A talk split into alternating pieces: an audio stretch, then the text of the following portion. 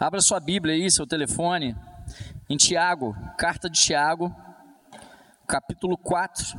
Nós vamos ler só o versículo 7, depois a gente vai dar uma passeada aqui pelos outros versículos do capítulo 4, ok? Tiago 4,7, texto bem conhecido.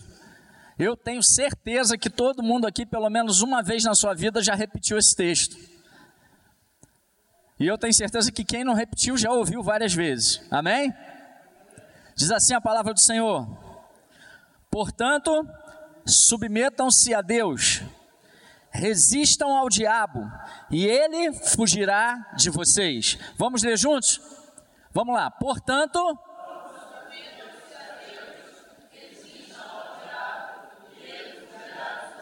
Amém. Senhor, obrigado pela tua palavra. Obrigado por tudo que já foi ministrado aqui nos louvores, nas canções, nas ministrações, nos dízimos, nos agradecimentos. Que o Senhor possa continuar falando conosco nessa noite. E que nós possamos sair daqui entendendo que não basta termos as armas, não basta termos as armaduras, mas nós precisamos decidir vencer contigo e resistir. Que o Senhor possa nos capacitar mais nessa noite para resistirmos às investidas do inimigo. Em nome de Jesus. Amém. Queridos, interessante, deixa eu me achar aqui. Me achei. Interessante é que, de forma equivocada, muitas vezes nós achamos que Tiago está falando de duas coisas diferentes aqui nesse versículo 7. Às vezes, quando alguma coisa se traduz do grego para o português, se a gente não tomar cuidado, perde um pouquinho do sentido, porque no grego, por exemplo, não existe pontuação como existe no português, da mesma forma. E ali, quando você fala, portanto, sujeitai-vos ou submetam-se a Deus, tem um ponto, que lá no original já não existe daquela forma.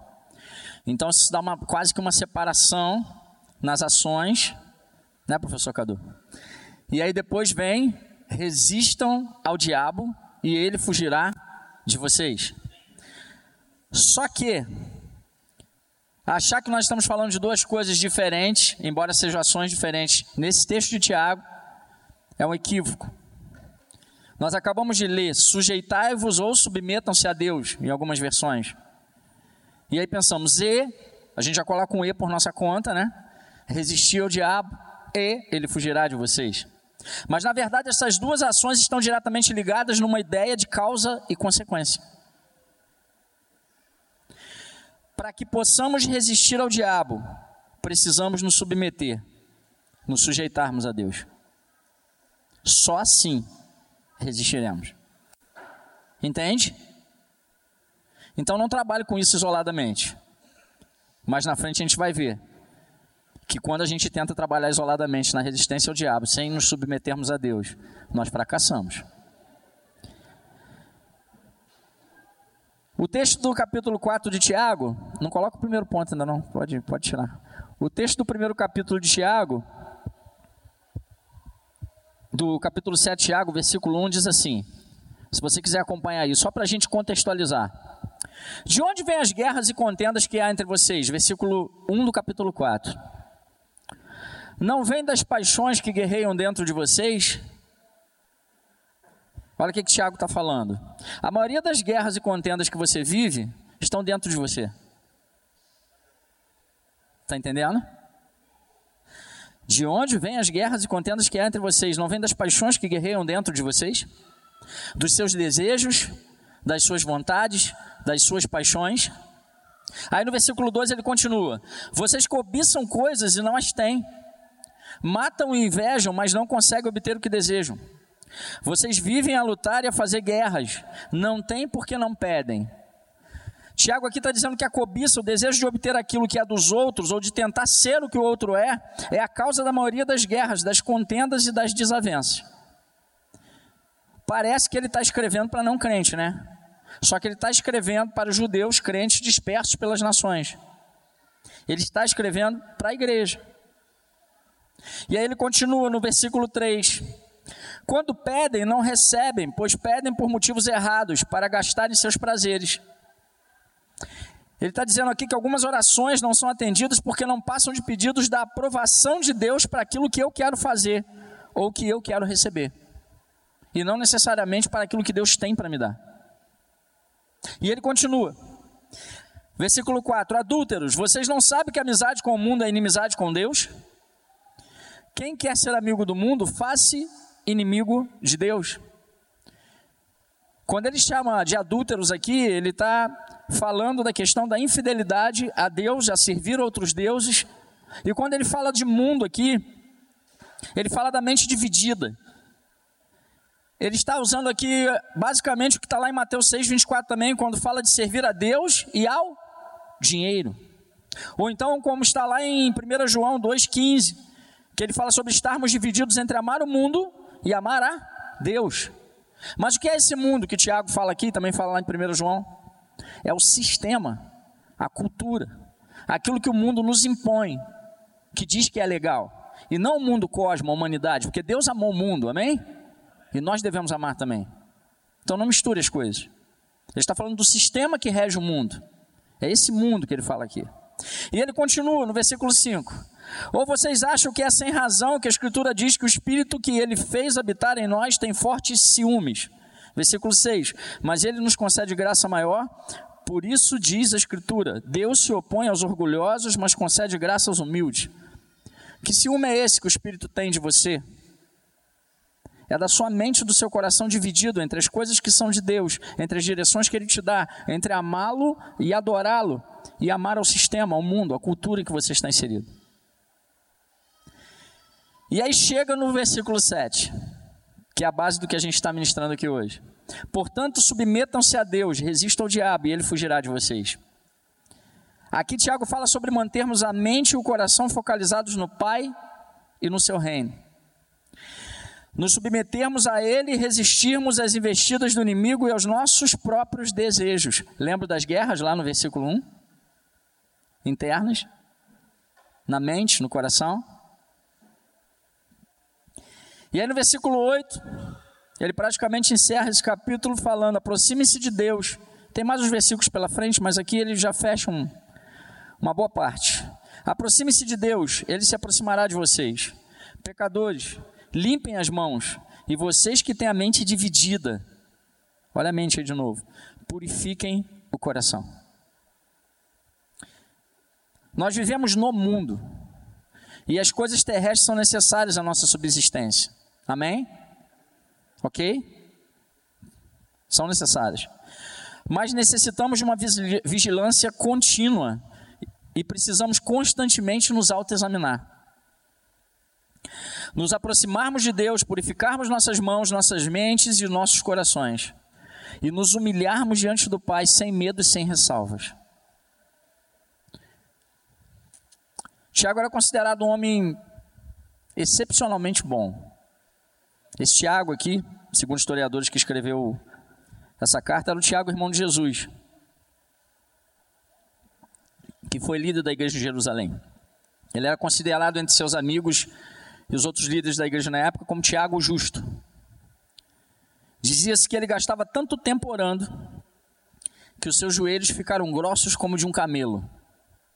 Imagina só, Duduzão. Não vou nem pedir para mostrar o teu.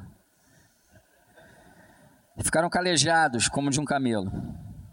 E Tiago era muito influente entre os judeus e na igreja naquela época.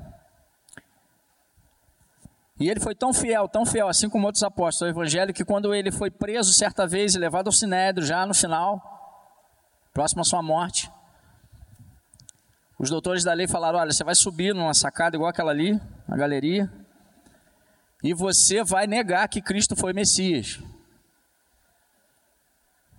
E aí, segundo a história, Tiago foi. Subiu. E aí, quando ele chegou lá em cima, ele deveria gritar para todo o sinédrio que Cristo não era o Messias. Que ele não havia ressuscitado. E aí, sabe o que, que ele fez? Ele gritou que ele era o filho do Deus vivo. Que morreu por nós e que ressuscitou. E ele era o único Messias. Sabe o que, que fizeram com o Tiago? Jogaram ele lá de cima. E quando ele caiu, ele não morreu e ele começou a ser apedrejado. Igualzinho a Estevão. E ali, sendo apedrejado, ele fez a mesma coisa que Estevão fez. Isso não está relatado na Bíblia. Mas está em Flávio José e outras histórias. E ele fez a mesma coisa. Pai, perdoai. Eles não sabem o que fazem. Tiago era fiel, justo, bom. E sua carta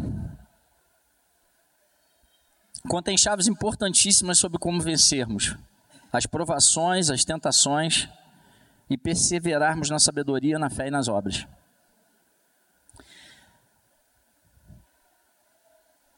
Só que deixa eu te falar uma coisinha. Para que possamos resistir ao diabo, precisamos nos submeter primeiro a Deus. Porque só exerce autoridade quem está debaixo da autoridade. Só dizer que está não adianta. Só exerce autoridade, repete comigo. Eu só exerço autoridade se eu estiver debaixo de autoridade. Exemplo, em Mateus 8, 5, tem a história do centurião romano. Quantos lembram dessa passagem? Tá ali, você pode ler, eu vou falar. O centurião chega perto. O que é um centurião romano? É um oficial do exército romano. Ele chega perto de Jesus, ele já conhece a fama de Jesus. Não existe relato nessa palavra, nessa passagem, de que aquele centurião havia se convertido ao cristianismo. Existe? Não. Mas ele reconhece a autoridade de Jesus. E o servo dele está doente em casa. Ele chega para Jesus e pede para Jesus curar o servo. E quando Jesus diz a ele, lá em meio à multidão, que Jesus deveria estar ali, imagina a quantidade de gente. Ele fala: Não, não, não. Basta uma palavra sua, porque eu bem sei o que é autoridade. Ele submetia ao imperador. E ele tinha soldados submetidos a ele. A palavra vai falar isso mais para frente. E ele fala: Eu sei o que é autoridade. Basta uma palavra sua e tudo será resolvido. E Jesus diz que pela fé dele, aquele homem seria salvo, emite a palavra e o servo dele é salvo. Exemplo de autoridade. O centurião que estava embaixo do imperador e reconheceu a autoridade de Jesus que estava falando em nome do Deus, do seu Pai. Porque ali naquele momento Jesus estava encarnado como homem, mas exercia a autoridade que era dele e de Deus. Trazendo para os dias de hoje um exemplo mais prático. Você está na Rio Santos ali, andando devagar, como eu normalmente ando. Satanás aí, ó. E aí você, acusador, você é parado pelo Duduzão. Ele para no meio da pista assim da Rio Santos. Pare. Quem vai parar? Olha bem para a cara da criatura. Ele tem autoridade para fazer você parar na Rio Santos, o carro? Não, aí é outra coisa. Não é expulsar demônio do carro, é fazer o carro parar. Agora, o Duduzão sai de cena, entra um policial rodoviário federal, fardado. Faz assim para você.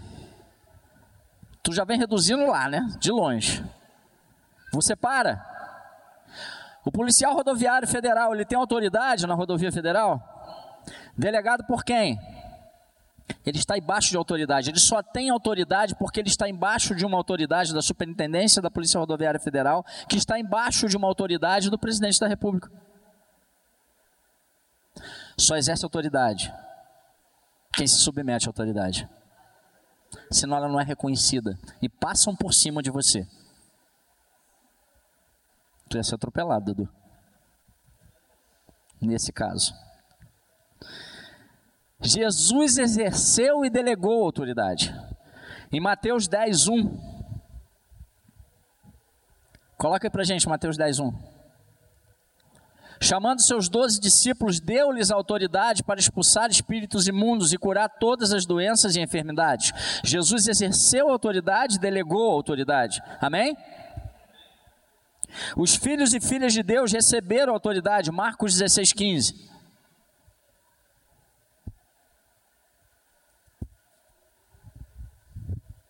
Marcos 16, 15. Babou? Fala Marcos 16, 15 aí.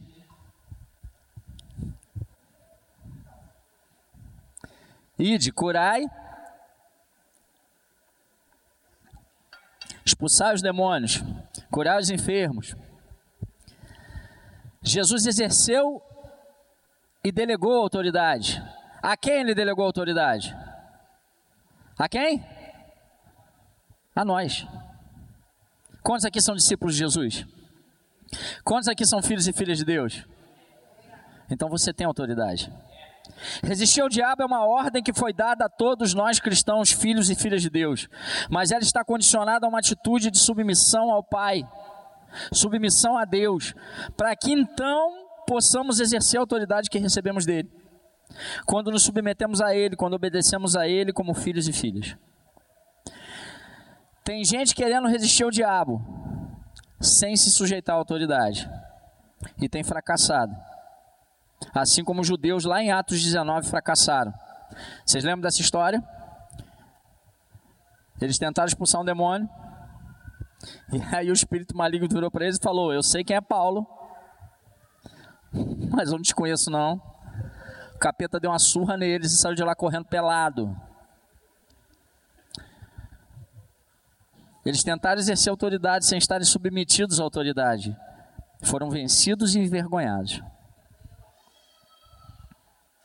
Você tem encontrado dificuldade para resistir?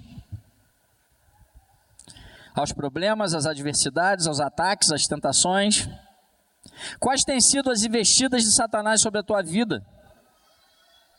As quais você precisa resistir? Ou quais têm sido as próprias batalhas dentro da tua mente que você precisa resistir? Nós resistimos às investidas do inimigo quando? Primeiro, nós submetemos a Deus, seguimos e obedecemos Sua palavra, seus princípios e suas direções. Salmo 119, 105 diz: A tua palavra é lâmpada que ilumina os meus passos e luz que clareia o meu. Sabe o que, que o salmista está falando aqui? Passos é o presente, é hoje é o que ilumina os meus passos. Caminho é futuro, projeção futura. A palavra de Deus ela precisa guiar o teu presente, projetar o teu futuro.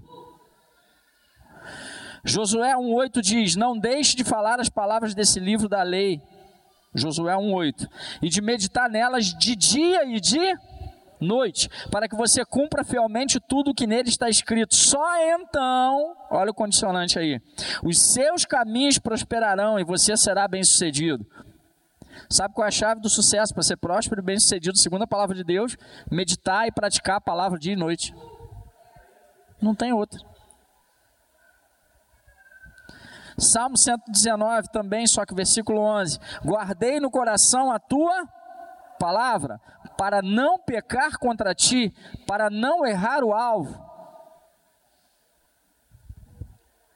Satanás sempre ataca a nossa mente, antes de atacar a nossa carne. Sempre. Nunca ao contrário. Tudo que você faz passa primeiro pela sua mente todas as suas ações, todas as palavras que saem da sua boca, os sentimentos que se desenvolvem no seu coração, tudo se inicia na sua mente. Se você resistir na mente, vai resistir na vida. Se você perder a batalha na mente, você não resiste. E o alimento para sua mente, o combustível para manter sua mente focada em Deus, é a palavra de Deus. Não existe outro.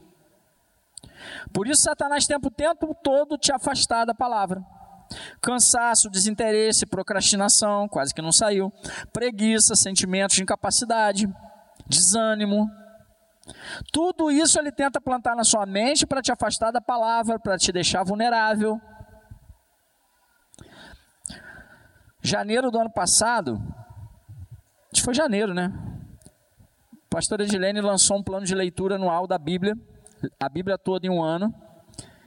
E a gente não obrigou ninguém, a gente não falou para ninguém que ia para o inferno se não lesse a Bíblia toda em um ano. Mas a gente convidou a igreja, ela convidou a igreja no grupo do WhatsApp da igreja, botou o link lá e falou: quem quiser, quem quiser fazer o plano junto com a gente, independente de outras devocionais que a gente está fazendo, vamos ler a Bíblia toda em um ano, juntos. E aí, na época, Hoje a igreja está com mais de 260 membros. Na época a igreja devia ter uns 120 membros, pastor Berto, por aí, em janeiro do ano passado. O que, que aconteceu? Não, tinha menos, Porque só esse ano foram 191, 190 membros, tinha menos. Não tinha 100 membros ainda não. Mais de 80% da igreja entrou no plano. 60 e poucos pessoas, né? 70 pessoas entraram no plano. Tem gente que não estava aqui ainda na época, tá? Vocês estão perdoados. A gente obrigou alguém a entrar no plano?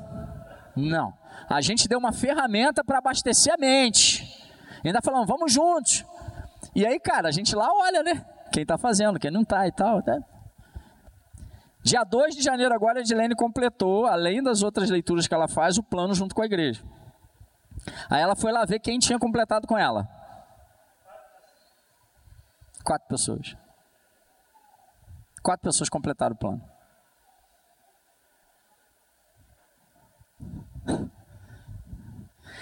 Você pode ter 30 anos de crente, de crente, querido. Se você parar de se alimentar, vai ficar fraco, vulnerável, presa fácil, não vai resistir e vai perder. Entenda isso. O alimento é constante, é diário. A palavra limpa, purifica e direciona a sua mente. E quando eu me alimento, quando eu leio a palavra e recebo as instruções que ela tem para minha vida, quando eu aprendo os princípios que devem reger minha vida e meu relacionamento com o Pai, aí eu só tenho dois caminhos: obedecer, me submeter, ou não obedecer, não me submeter. E grava uma coisinha: obediência não é sentimento, obediência é decisão. Obediência é decisão. Obediência não é necessidade, obediência é decisão. Se eu não decido obedecer, ou se eu estou em dúvida em obedecer, eu sinto dizer que eu já desobedeci. Porque não existe meio termo. Entende?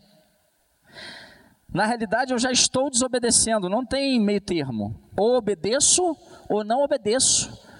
Se eu estou em dúvida em obedecer, ou se eu simplesmente não obedeço, eu já desobedeci. Quer resistir às investidas do inimigo? Quer que sua mente resista às mentiras que Satanás tem tentado plantar nela? Leia a palavra, declare a palavra, pratique a palavra, viva a palavra, decida obedecer e seja a palavra, seja você o evangelho que as pessoas vão ler. Nós resistimos às investidas do inimigo também quando tomamos posse da nossa identidade e passamos a agir como filhos e herdeiros de Deus. Os filhos conhecem o pai, conhecem seus deveres, direitos e obrigações, sabem que são herdeiros e o que devem fazer com a herança. Eles não têm dúvida. Se realmente aprenderam com o pai e entenderam sua missão. Se realmente já deixaram de viver como servos, como escravos e passaram a viver como filhos. Os filhos sabem o que fazer com a herança. Os filhos aprendem na palavra e exercem na prática.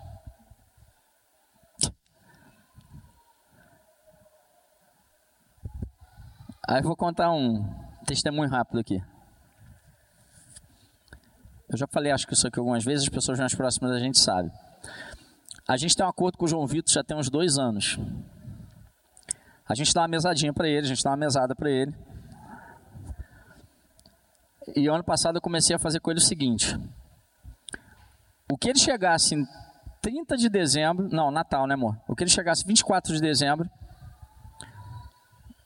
eu dobrava. De Dilene a gente dobraria. E ele começou a fazer isso ano passado. Ele ganha a mesadinha dele, que é para ele comprar a merendinha dele no colégio e tal. Mas a avó dá um dinheirinho, a outra avó também dá, né? Aí beleza. Ano passado ele chegou no final do ano com uns 200 e poucos reais, não lembro agora aqui. Eu falei, caramba, filho, parabéns. Só que ele não tinha visto acontecer ainda. Aí a gente foi lá e dobrou. Ele, isso tudo? Eu falei, é, você mereceu. Ele, ah, entendi. Tá bom.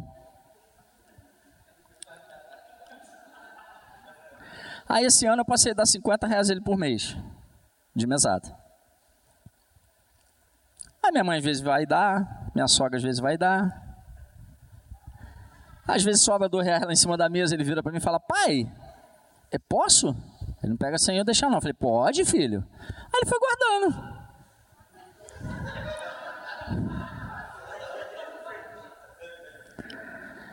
Queridos, se ele não gastasse nada, ele ia ter 600 reais no final do ano, né? Tá bom, tranquilo. Mas, pô, mulher compra bala. Foi pro aniversário do Caio aí, comprou, sei lá quanto ele comprou de bala para as crianças. Leva a carteirinha dele, gastou. Aí eu tô começando a ver João Vitor, vou pegar ele na escola, Danone, todinho. Eu falei, João Vitor, tu tá comprando menino aqui? Não, eu tô trazendo de casa. Eu falei, Ih, vai dar ruim. Ele, em vez de gastar o dinheiro na escola, ir lá na geladeira, pegar um biscoitinho, dar nome, botar na mochila e ir pra escola. O moleque chegou no final do ano com 650 reais, com mais do que ele ganhou. Chorei. Choramos. Aí eu falei, filho, e agora? O que, que a gente vai fazer? Aí ele, primeiro o senhor vai me pagar. E agora vamos no shopping eu quero comprar um celular, porque roubaram o meu no passeio do colégio em outubro. Aí ele foi lá, comprou um celular com linha, com internet, com o dinheirinho dele. Por que, que eu contei esse testemunho? Quantas coisas Deus tem colocado na tua mão, te prometido que vai multiplicar, mas não tem multiplicado porque você não tem cuidado do jeito que Ele pediu, do jeito que Ele te ensinou. Porque você ainda não aprendeu que é filho e continua agindo como servo. E servo muitas vezes ou gasta erradamente ou simplesmente não multiplica.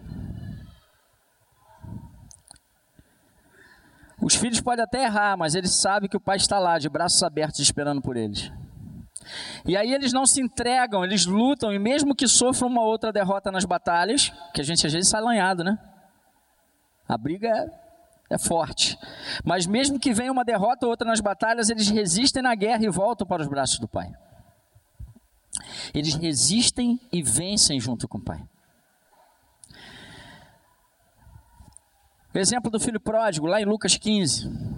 O filho pródigo, ele errou. Errou? Ele pecou. Ele se afastou do pai. Mas ele, em algum momento, deixou de chamar aquele homem de pai. Quando ele se viu sozinho, sem mais nada, qual foi a primeira coisa que veio na mente dele? Como ele era tratado na casa do pai. O que ele tinha na casa do pai. Ele pensou em voltar correndo porque não há lugar melhor do que a casa do Pai. E aí ele volta para a casa do Pai e ele tem a sua autoridade restituída como filho. Ele recebe o anel, que significava naquela época a autoridade e poder da família, o brasão da família, os anéis eram o que selavam as cartas. Ele recebe sua autoridade, seu poder, o seu direito à herança novamente. E o filho mais velho? Saiu de perto do pai? Não. E em vez de se alegrar com o retorno do irmão, olha a mentalidade dele.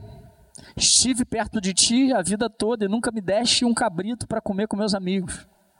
E o pai falou o que para ele? Filho, o que é meu é teu. É igual a história da água que eu já contei aqui algumas vezes. Ele tinha os direitos de filho, mas vivia como servo. Não entendeu que tudo que o pai tinha já era dele e vivi esperando a recompensa, o reconhecimento por parte do Pai. Todo o reconhecimento que você precisava da parte do teu Pai te foi dado na cruz. Não espere reconhecimento e recompensa de Deus, mas sirva Ele como filho por amor porque a recompensa e o reconhecimento já foi dado na cruz. Ele enviou seu único filho para morrer por você, pelo perdão dos seus e dos meus pecados.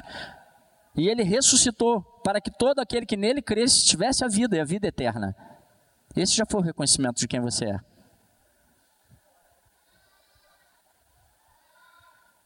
Amor maior não há do que entregar sua vida, do que entregar o seu único filho por você, para que você tivesse vida. Então pare de viver esperando o reconhecimento de Deus e na expectativa de que Ele vai guerrear por você. Porque Ele não vai, Ele já te deu as, as armas, Ele já te deu a armadura e Ele já te deu a chave para resistir. Agora é com você. Passe a viver com a certeza do amor que Ele tem por você e já te deixou tudo o que você precisa para enfrentar essa guerra que está passando e sair vitorioso. Resista, você vai vencer. Louvor, pode vir. O amor do Pai foi depositado em você, querido. Ele escolheu te amar. O poder está em você. As armaduras estão acessíveis, como foi falado aqui pelo Mário no domingo. Tome posse, pegue, lute, se submeta ao Pai, obedeça e resista, você vai vencer.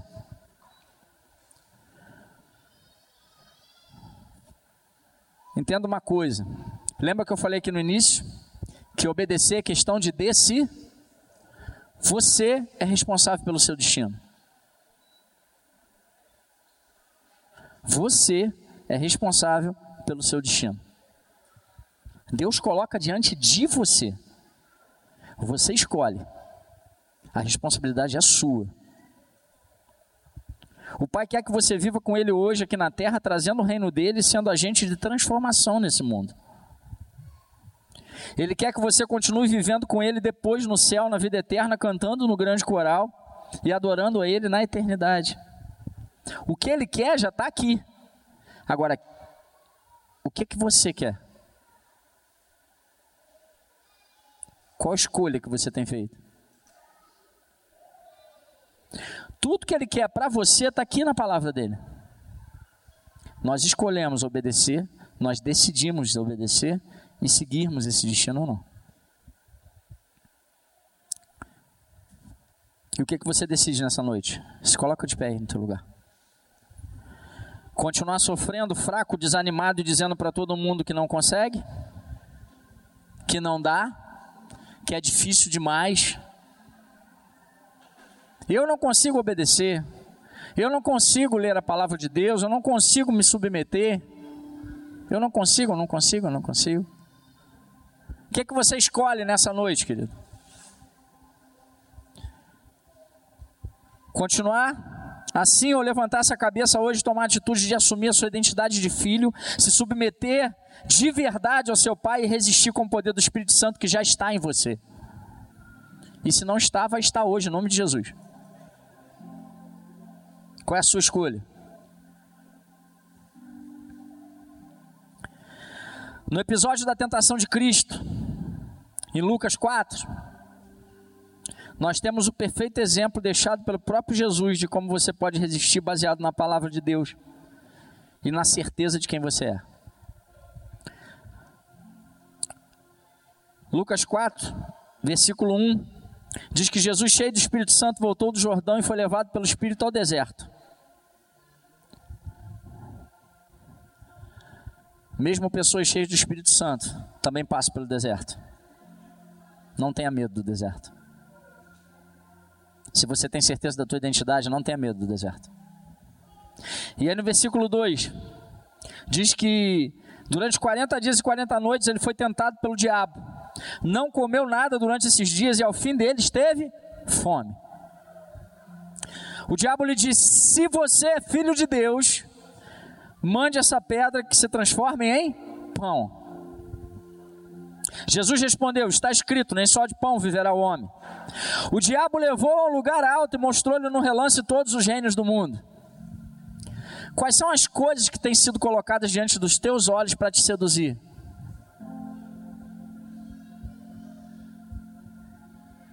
A que você não tem conseguido resistir?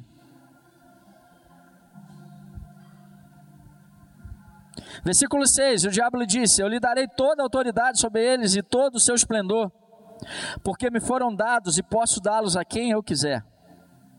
Versículo 7: Então, se você me adorar, tudo será teu.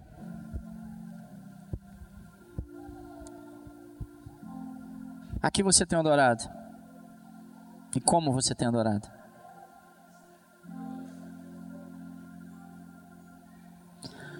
Versículo 8: Jesus respondeu: Está escrito: Adore o Senhor, o seu Deus, e só a Ele preste culto.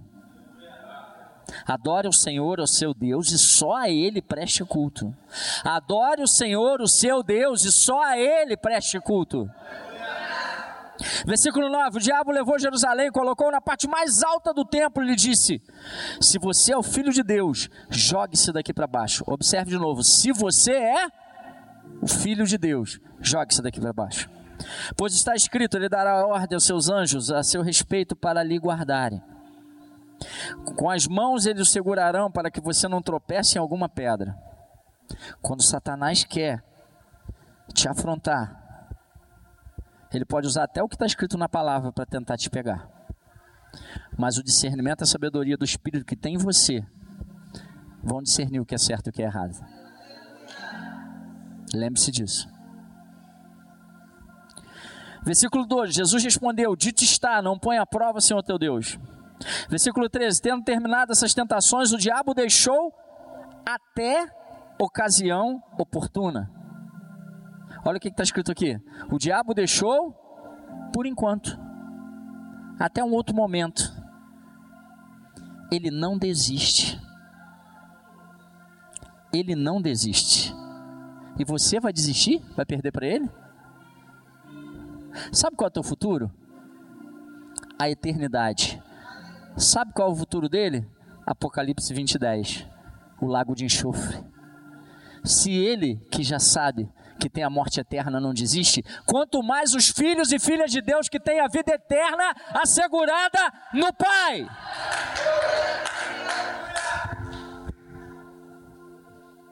E aí, segura essa. Jesus voltou para Galiléia no poder do Espírito, e por toda aquela região se espalhou a sua fama. Ensinava na sinagoga e todos o elogiavam. Quando você resiste, todos olham para você e falam: Ele é filho de Deus, ela é filha de Deus. É assim que eu quero ser. É esse Jesus que eu quero, é essa palavra que eu quero, é essa água que eu quero beber. A sua resistência vai impactar as vidas que estão ao teu redor e vai trazer mais pessoas para o Pai. É por isso que Ele te anima todos os dias. E é para isso que você foi feito para resistir, para não desistir, como Jesus, e para conduzir as pessoas a Cristo.